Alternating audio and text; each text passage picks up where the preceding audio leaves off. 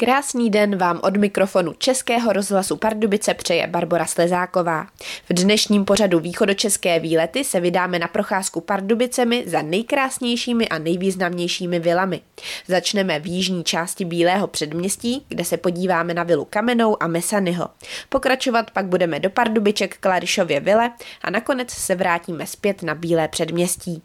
Víte, jak mělo původně Bílé předměstí vypadat? Které vily tam stojí nejdéle a jací architekti je mají na svědomí? To vše se dozvíte v následující hodině. Přeji vám příjemný poslech. Posloucháte Český rozhlas Pardubice a právě začíná pořád východočeské výlety, který je dnes na téma Vily v Pardubicích.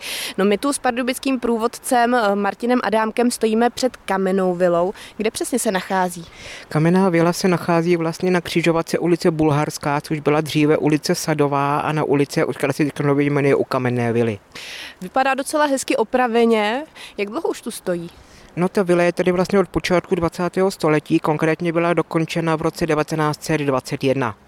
A kdo ji nechal postavit? Architektem byl slavný pardubický architekt Boža Dvořák a stavěl ji pro jako sídlo pro královéhradeckého biskupa Josefa Doubravu.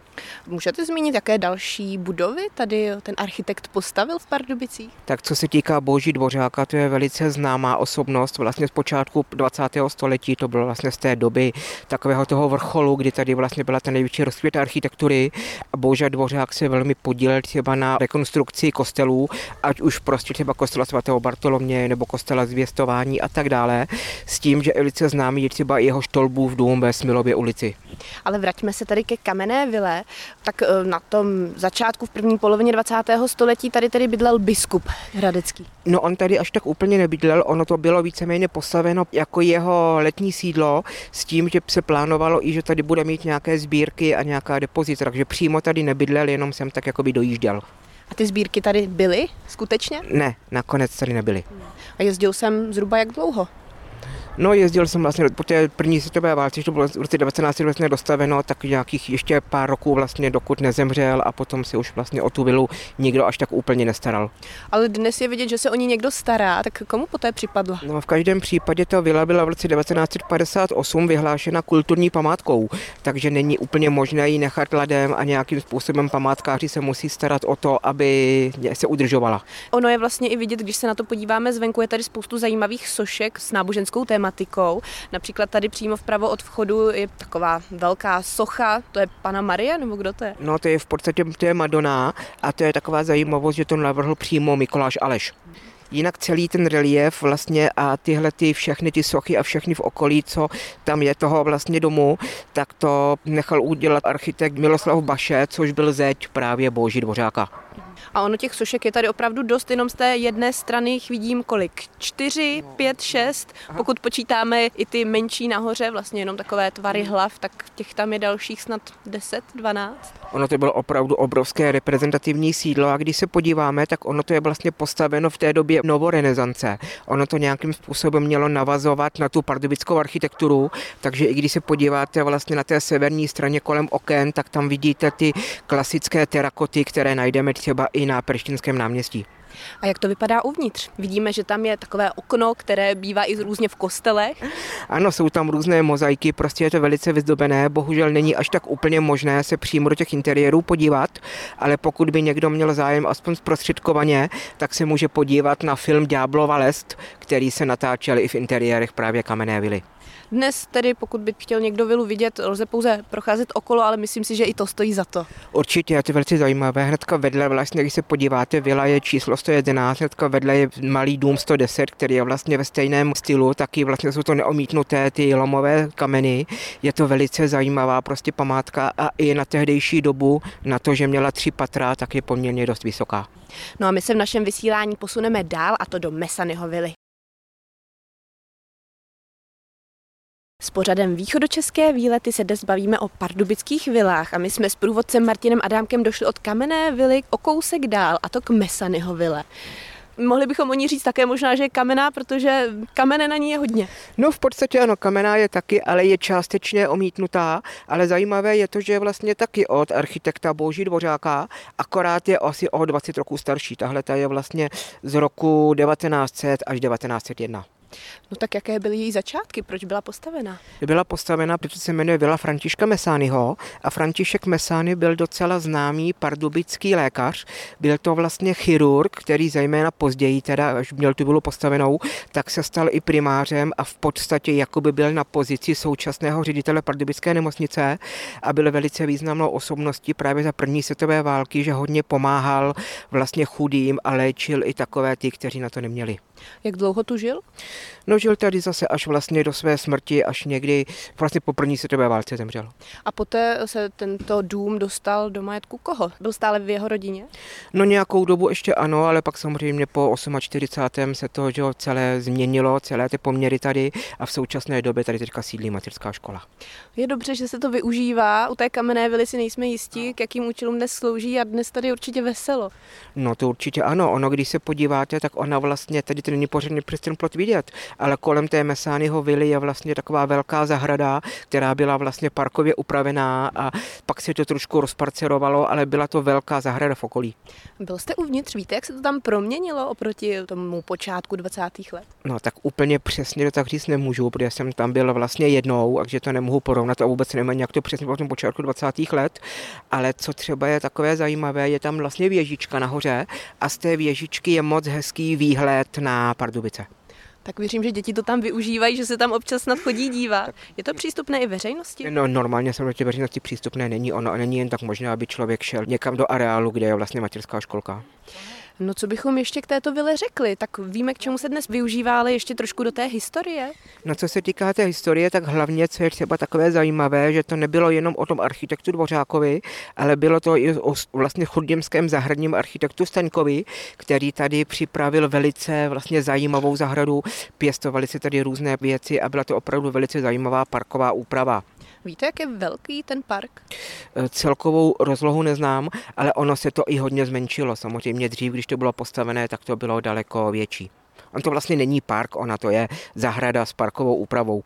No možná, když e, se tak zaměříme tady na to bílé předměstí, většina vil pardubických se nachází právě tady. Jak to?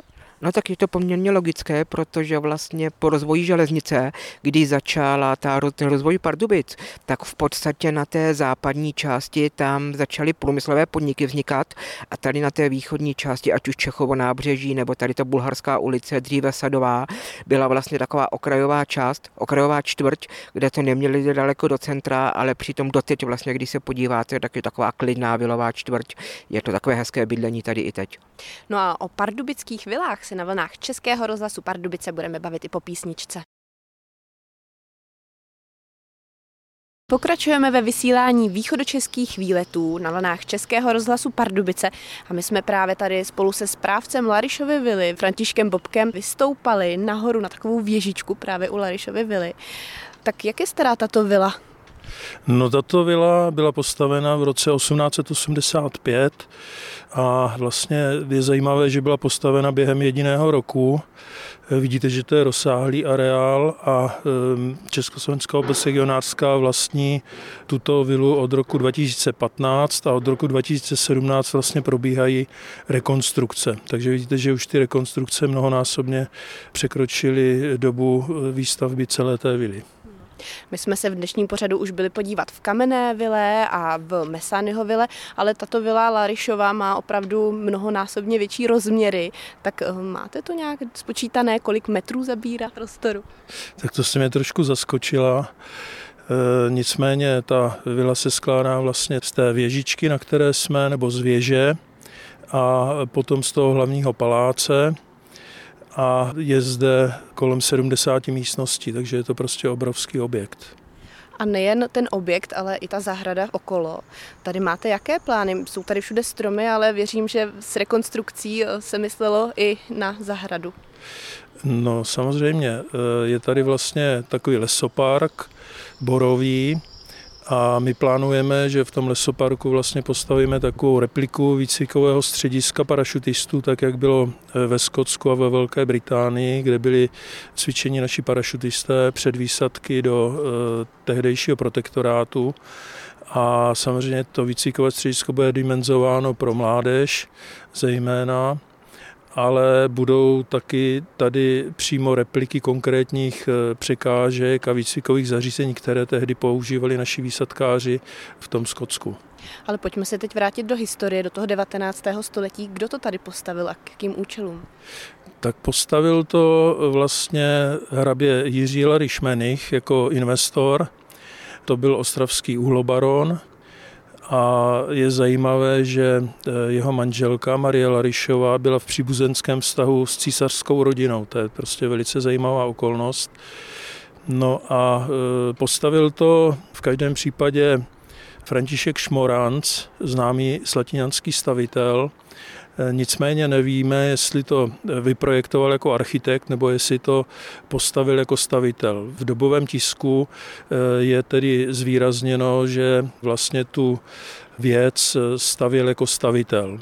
A ne, není nám známo, protože nemáme teda materiály původní, ten projekt, takže nám není známo, kdo dělal architektonický návrh a projekt, ale předpokládáme, že to byl také František Šmoranc. A rodina Larišova tu pak skutečně žila? No, rodina Larišová tu skutečně pobývala, bylo to takové letní sídlo. Tady v okolí si musíte představit, že nebyly ty budovy Foxconu, byl tady vlastně ten zámeček, tady na druhé straně tam byly vlastně tři konírny, kde e, byly v době největší slávy až 70, kde bylo ustájeno až 70 koní a tady z toho místa vlastně e, vyjížděli koncem toho 19. a počátkem 20. století vyjížděli e, jezdci, zejména šlechtici a dragouni a tak dále, vyjížděli na ty parfornzní hony, které tady byly proslavené. Takže pobývali tu většinou v době těch parfonzních honů, to znamená na podzim. A hrabě Lariš vlastně to postavil zejména teda pro svoji manželku Marii.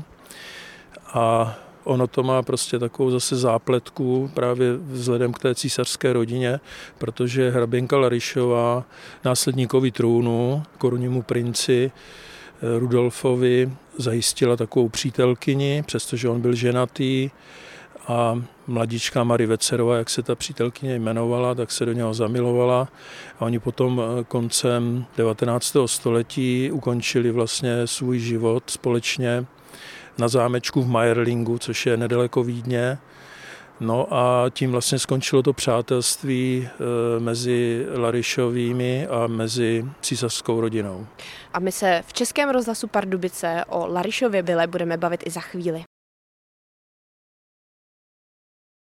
Vysíláme pořád východočeské výlety, ve kterém jsme se dostali do Larišovy vily a my jsme spolu se správcem této vily Františkem Bobkem sešli z věžičky až do sklepení, které bohužel ale nemá nějak veselou minulost.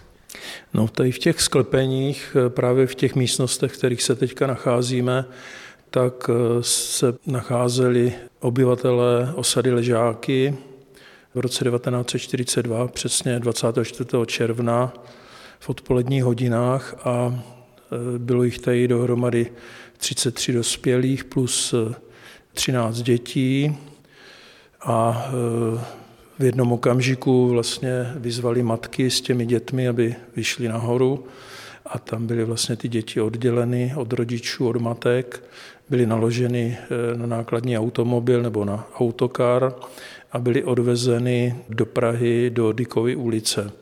To samozřejmě eh, rodiče jich ani nevěděli, nicméně prakticky za několik málo hodin vlastně byly ty matky a ti otcové byli tady na tom nedalekém popravišti na zámečku zavražděni. Bylo to celkem teda to 24. června 33 žen a mužů. Ta poprava ta byla na zahradě venku? Ta poprava byla eh, vlastně v areálu zámečku, jenže v těch 60. Eh, letech tady vlastně byla postavena Tesla, takže vlastně na té cestě ze zámečku na to popraviště tak eh, vznikl, vlastně vznikly nové budovy, nový závod a my usilujeme o to, aby vlastně ta cesta na popraviště, cesta na smrt, aby se znovu otevřela, aby bylo teda každému jasné, odkud ty oběti vycházely a kde byly zavražděny. Vy už máte hodně práce za sebou. Toto sklepení už je skoro celé zrekonstruované? Toto sklepení, konkrétně ty tři místnosti, kde pobývali ležáčtí obyvatelé, tak je prakticky hotové. Zbývá instalace osvětlení takových speciálních lampiček a bude to definitivně hotové. Co se týká celkově budovy, tak vlastně zvenku věž, ta už je také plně zrekonstruovaná a ještě se musí zvenku omítnout a udělat další úpravy na zbytku. No tak my máme kompletně udělanou celou věž, to je od čtvrtého patra až do podzemí vlastně. Potom máme kompletně udělané střechy, pak máme udělané ty místnosti ve sklepení, celý sklep máme sanovaný, připravený tedy z hlediska technologií a máme vlastně venku v tom severním křídle, tam máme vyrobené ten amfiteátr takový pro ty příchozí, společně se vchodem pro e, vozíčkáře. No a potom v atriu tady uvnitř budovy máme takové malé překvapení. E, jsou to vlastně e, zvony, dva zvony. Jeden se nazývá zámeček a druhý se nazývá ležáky. Kdy máte v plánu toto veřejnosti otevřít? No tak všechno závisí od eh, financí. Podle ocenění, které jsme řešili asi před rokem, tak eh, vlastně měla celá ta revitalizace stát 132 milionů. A je téměř jisté, že vlastně teďka za ty dva roky těch krizí, tak eh, se to trošku prodraží, takže je docela obtížné stanovit, teda, kdy se nám podaří dokončit celou revitalizaci ale už teď to můžou kolem jdoucí slyšet ty zvony, o kterých jste mluvil? Ty zvony zvoní vlastně automaticky v době, kdy probíhaly popravy. To znamená, v období od 3. června do 9. července tady probíhaly popravy. Bylo celkem 19 popravních dní a přesně vždycky v tu hodinu, kdy začínali ten který den popravy, tak začíná zvonit ten větší zvon, který se nazývá zámeček a potom počet těch popravených ten signalizuje vlastně údery do toho menšího zvonu, který se nazývá ležáky.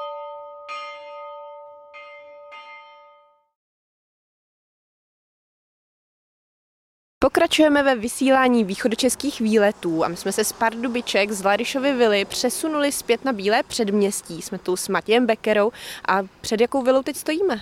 Tak nyní se nacházíme před vilou Václava Ulricha, což byl pardubický obchodník se střížným zbožím.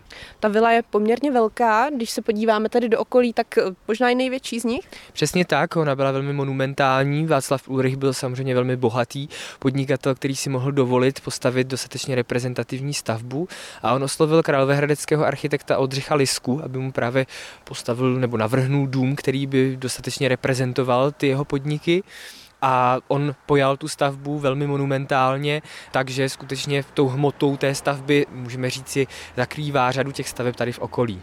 Hned u vstupu jsou takové dva velké sloupy, ty působí majestátně. Mm-hmm, ano, je to vlastně vstupní portikus, kdy eh, to je reakce na to, že samozřejmě Oldřich Liska v té době často eh, využíval, můžeme říci, prvku moderního klasicismu, které jsou právě patrné například u těch sloupů, které jste zmiňovala, i o řešení těch říms, té velké korunní římsy pod střechou a podobně. Takže to je ta část je použitá, ale on, jak když si povšimnete, tak oni ty dříky jsou tak jako krásně obloučkově sprohýbané, vytváří to takové obruby a e, to tam použil právě zase pod vlivem národního stylu, který e, byl, řekněme, zase v té době velmi modní trend e, umělecký. A to se bavíme o jaké době zhruba? Bavíme se, ta vila je z let 1923 až 24, takže první polovina 20. let, ta největší stavební konjunktura, která na našem území byla v té době. Žil tu tedy Václav Ulrich, no a kdo potom, kdo to převzal po něm? Václav Ulrich zde žil samozřejmě se svými dětmi, ať už to byla tedy Hanna, syn Václav, a potom, co teda ukládají dokumenty Berní zprávy, tak pak to zdědila právě Hanna Lorencová, jeho dcera, a její potomci pak tu byli vlastnili nadále. No a dnes uh, tam někdo žije, nebo k jakým účelům to slouží? Tak myslím, že tam je nějaká firma a zároveň se ty prostory využívají. Samozřejmě ty vily často tady v, v oblasti toho Bílého předměstí už nejsou vždycky určené jenom k obývání, ale většinou už často jako kanceláře. Když se podíváme na tu budovu, je taková poměrně hranatá, jsou tam taková dlouhá, vysoká okna, tak eh, takhle to vypadalo už na tom počátku, nebo byla nějak rekonstruovaná? Můžeme říct, že celková ta kompozice té vily vychází z toho, jaký skutečně architekt Liska navrhl, akorát, že on počítal původně se zelenou-bílou fasádou a nakonec byla zvolena ta šedomodrá varianta, na kterou se můžou všichni přijít podívat. A ono to mělo podtrhnout právě, můžeme říct, tu monumentalitu, že to je ta stavba výrazně pod vlivem toho moderního klasicismu a to se právě nelíbilo místním, často těm sousedům, kteří tu vilu jako dost negativně mm, komentovali a komentovali tak, že ji přezdívali třeba nádraží nebo dokonce krematorium. A to kvůli těm velkým komínovým tělesům, které můžete vidět, která opravdu připomínala trošičku eh, komíny k pecím od krematoria. Předpokládám, že tento názor se ale pak změnil a lidé tu budovu začali chápat jinak. Tak samozřejmě jde vždycky o zvyk, potom si zvykli a už jí samozřejmě na ně reagovali o dost jinak. Navíc Oldřich Liska samozřejmě se postupně dostal do, můžeme říct, povědomí, sice hlavně v Hradci Králové, ale i tady v rámci Pardubic a východních Čech jako velmi úspěšný architekt, takže samozřejmě i ta větší schovývavost tomu návrhu. Navíc eh, tohle to samozřejmě vždycky není jenom návrh toho architekta, ale vychází to i z přání stavebníka. Takže dost pravděpodobně on se velmi jako uspůsobil tomu, co chtěl právě ten Václav Ulrich a tomu tak nějak navrhl. My na tu budovu koukáme ze předu, ze zadu tam není tolik vidět, protože je tam zahrada, ale jsou tam nějaké části, které stojí za zmínku? Původně tam měla být terasa otevřená velká, protože tam je z té strany velký obývací pokoj. On hlavně původně taky tam měla být tři čtvrtě hektarová zahrada, která byla postupně zmenšena, proto tam byl dostaven ten dům, který teďka stojí právě za tou vilou. A e, potom taky ta terasa nakonec byla e, vlastně uzavřena takovou zimní zahradou, takže to potom taky nevycházelo vlastně z toho původního návrhu. No a my v procházce po pardubických vilách budeme pokračovat i dál. My už jsme v dnešním pořadu východočeské výlety prošli několik pardubických vil, ale celý pořad by nám na všechny vily nestačil a tak uh, můžeme třeba říct jenom zmínkou pro posluchače, kteří by se chtěli vydat třeba na Bílé předměstí, projít si to tu, tak uh, na které vily si jít ještě podívat. Ptám se Matěje Bekery z Východočeského muzea. Já bych určitě doporučil se samozřejmě jít podívat na Bílé předměstí, což je ta hlavní vilová čtvrť tady v Pardubicích, která vycházela už z regulačního plána Antonína Barborky, což byl plán z roku 1882 a on počítal s tím, že tady vznikne právě šachovnicová dispozice, kde právě budou budovány ty většinou přízemní nebo jednopatrové vily a rodinné domky. No a to se podařilo tady realizovat hlavně od těch desátých až můžeme říct do těch 30. 40. let 20. století. Tedy hlavní vilová část to Bílé předměstí, ale i jinde po Pardubicích můžeme najít eh, nějaké zajímavé vily.